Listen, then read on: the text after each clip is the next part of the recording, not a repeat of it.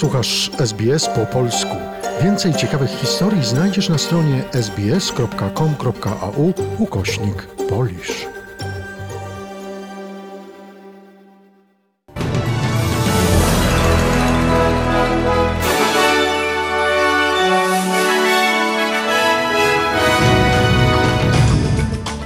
Oto skrót najważniejszych doniesień w niedzielę 6 grudnia. W Wiktorii dalsze złagodzenia restrykcji w związku z COVID-19. W jednej z kopalni w południowo-zachodnich Chinach zginęło 18 górników, a w Polsce w ciągu doby zarejestrowano 12 430 nowych przypadków zakażeń koronawirusem.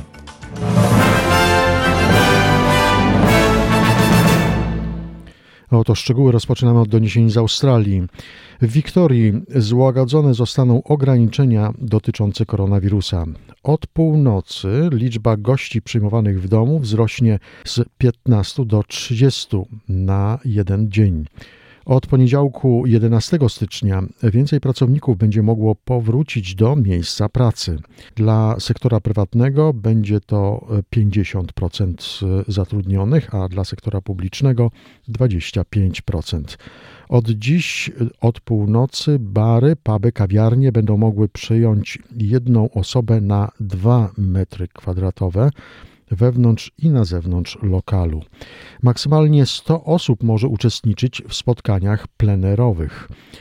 Jednak premier Daniel Andrews podkreśla, że mieszkańcy Wiktorii będą musieli nosić nadal maseczki na twarz, szczególnie podczas używania transportu publicznego, w taksówkach, podczas zakupów w sklepach, w domach towarowych oraz supermarketach.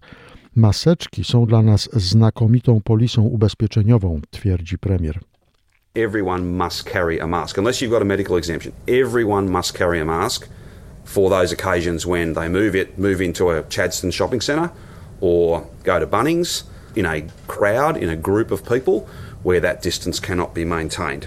Masks have been a great insurance policy for us and they remain, they remain as such. We'll have another look at this into January and see whether those rules can change. Oto inne doniesienia. Dwójka podróżnych z Niemiec, która została złapana w Melbourne po nieprzebyciu kwarantanny w Sydney, uzyskała negatywne wyniki testu na koronawirusa. To dobra wiadomość. Komisarz Straży Granicznej współpracuje z władzami Nowej Południowej Walii, aby zbadać sprawę, w jaki sposób podróżni uniknęli kwarantanny po przylocie do Sydney oraz wsiedli do samolotu do Melbourne. 170 pasażerów lotu VA838 linii Virgin, którzy wylądowali w sobotę w Melbourne, zalecono natychmiastową kwarantannę w domu przez następne dwa tygodnie. Minister zdrowia Wiktorii Martin Foley mówi, że jeśli kolejny test podróżnych z zagranicy będzie negatywny, to pozostali pasażerowie również powinni wcześniej zakończyć kwarantannę. So, if in fact uh, tomorrow the international travellers return a further negative test, the uh, incubation period and the chain of transmission will have been broken, and we will release uh, those close contacts from isolation. Przechodzimy do doniesień ze świata. Co najmniej 18 górników zginęło w jednej z kopalni w południowo-zachodnich Chinach. W piątek wieczorem czasu lokalnego nagły wzrost stężenia tlenku węgla odciął drogę ucieczki 24 osobom. Na miejscu trwa akcja poszukiwawczo-ratunkowa. Więcej w relacji Tomasza Sajewicza z Informacyjnej Agencji Radiowej. Do zdarzenia doszło w kopalni Diao Shuidong położonej w aglomeracji miasta Chongqing w południowo-zachodnich Chinach. W piątek wieczorem odnotowano tam wysokie stężenie tlenku węgla, które uniemożliwił 24 osobom wydostanie się na powierzchnię. Państwowa Agencja Prasowa Xinhua poinformowała, że odnaleziono ciała 18 osób. Jeden z górników walczy o życie w szpitalu. Trwają poszukiwania pięciu pozostałych.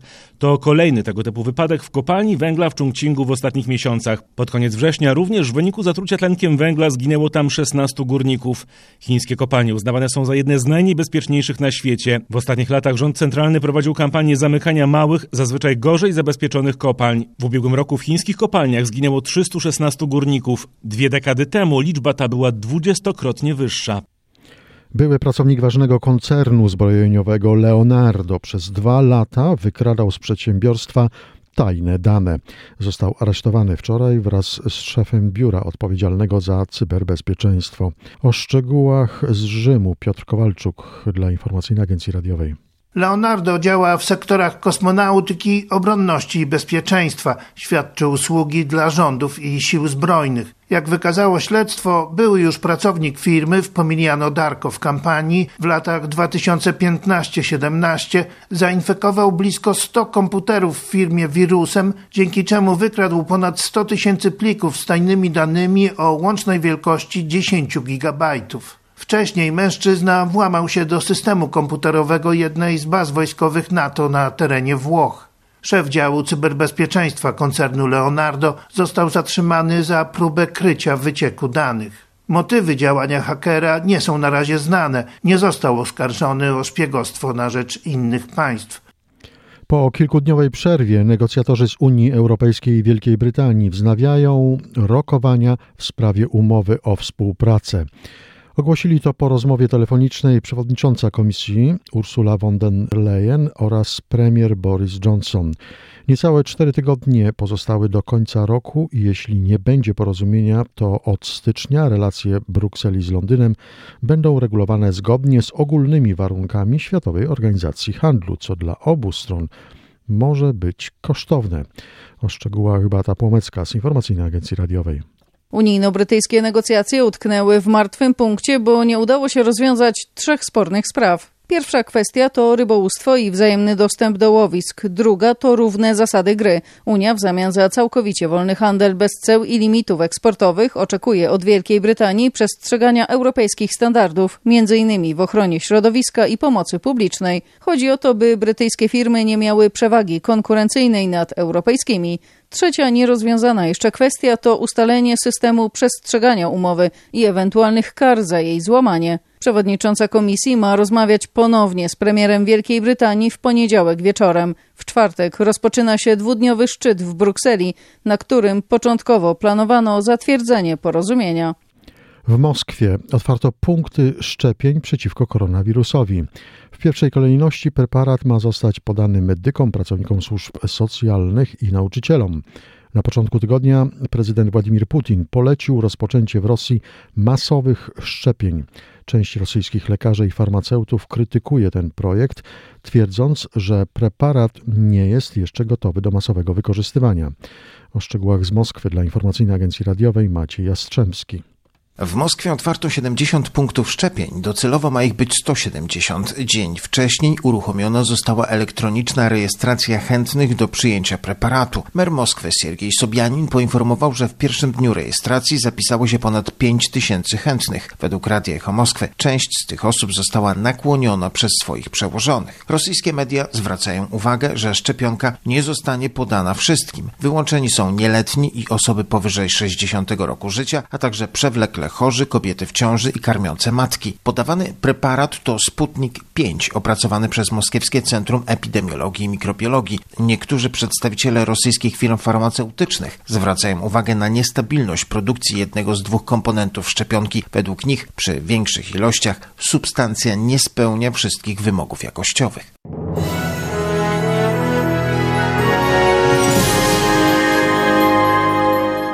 Przechodzimy do doniesień z Polski. W ciągu doby zarejestrowano w Polsce 12 430 nowych zakażeń koronawirusem, informuje Ministerstwo Zdrowia. Od wczoraj zmarły 502 osoby zakażone, a wyzdrowiało 21 497 osób. Z powodu COVID-19 zmarły 104 osoby, natomiast 398 osób zmarło z powodu współistnienia COVID-19 z innymi schorzeniami. Pacjenci z objawami koronawirusa ukrywają często choroby i zgłaszają się do lekarzy zbyt późno. Stąd wysoka liczba zgonów, podkreśla dr Michał Sutkowski z Kolegium Lekarzy Rodzinnych bardzo często nie chcą jechać na test i ukrywają i stąd nieco mniejsza liczba osób testowanych i wyników dodatnich. Późne zgłaszanie się powoduje, pozostawanie bardzo długo w domu powoduje, że pacjent zgłasza się zbyt późno, co w niektórych sytuacjach, nie wszystkich rzecz jasna, bo część osób uda się uratować, ale część osób nie uda się uratować, Dużo osób jest na respiratorze. To jest wynik tej bardzo dużej liczby właśnie pacjentów w ciężkim stanie. Tymczasem profesor Włodzimierz Gut powiedział, że szczepionka przeciwko COVID-19 ochroni przed chorobą, ale nie przed zakażeniem. Wyjaśnił, że osoby zakażone, ale zaszczepione nie powinny też zakażać innych. Dodajmy, że w Polsce szczepionka przeciwko COVID-19 będzie dobrowolna. Polski rząd podpisał umowę na zakup szczepionki z kilkoma producentami. Profesor Gut tłumaczy, że teoretycznie najlepsza messenger RNA jest jednocześnie najmniej znana i wymaga bardzo sprawnego łańcucha logistycznego. Jeśli chodzi o dwie pozostałe, tu mamy już duże doświadczenie przy tego typu szczepionkach. One są oparte o wektory. Tu jest trochę inne ryzyko. Przy y, Johnson Johnson jest użyty ludzki adenowirus. Jeżeli dana osoba kiedyś się z nim zetknęła, teraz może nie odpowiedzieć na szczepionkę, ponieważ wektor zostanie zlikwidowany, zanim odpowiedź będzie na szczepionkę. Jeśli chodzi o tą drugą, tu nie ma tego problemu, bo jest to wirus. Jeszcze jedna wiadomość z Polski. Koalicja Obywatelska zaproponowała wszystkim klubom przyjęcie ustawy My Solidarni. Projekt przewiduje stworzenie systemu wsparcia dla wszystkich zaangażowanych w walkę z epidemią lekarzy, personelu medycznego, ratowników, pracowników domów pomocy społecznej i innych służb. W systemie mogą wspólnie uczestniczyć państwo, samorządy i przedsiębiorcy. Poseł KO Paweł Kowal powiedział, że organ samorządu na wniosek zainteresowanej osoby mógłby wydawać taki dokument, który poza symbolicznym wyrażeniem uznania zaoferuje też konkretne korzyści. Proponujemy, by ta karta obejmowała zniżki w komunikacji miejskiej, przykładowo, a także w komunikacji kolejowej. Proponujemy, by zawierała szereg różnych udogodnień, na przykład w korzystaniu z kultury, dla tych osób, które stanęły na froncie walki z COVID-em. Proponujemy rozwiązania, które można przyjąć na stałe, mogą obowiązywać w przyszłości w podobnych sytuacjach. To jest taki projekt ustawy, który każdy może poprzeć. Czas na informację walutową. Kurs średni dolara australijskiego na dzień dzisiejszy wynosi 2 zł i 74 grosze i w stosunku do dolara amerykańskiego wynosi 74 centy. Pogoda w Australii. Sydney dzisiaj słonecznie, temperatura maksymalna 32 stopnie, jutro w poniedziałek słonecznie i 30. W Canberrze dzisiaj pogodnie 19 stopni, jutro zachmurzenie małe 18 stopni, w Melbourne dzisiaj przelotne opady i 20, w poniedziałek deszczowo i 18. A w Polsce dzisiaj zachmurzenie umiarkowane, temperatura maksymalna w ciągu dnia od 5 stopni na wschodzie do 11 na zachodzie kraju. Słuchali Państwo przeglądu wiadomości Radia SBS.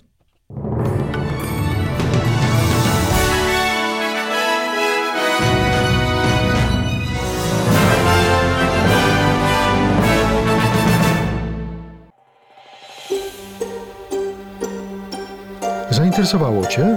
Chcesz usłyszeć więcej? Słuchaj nas na podcastach dostępnych w Apple Podcast, Google Podcast czy Spotify lub w jakimkolwiek innym, który używasz.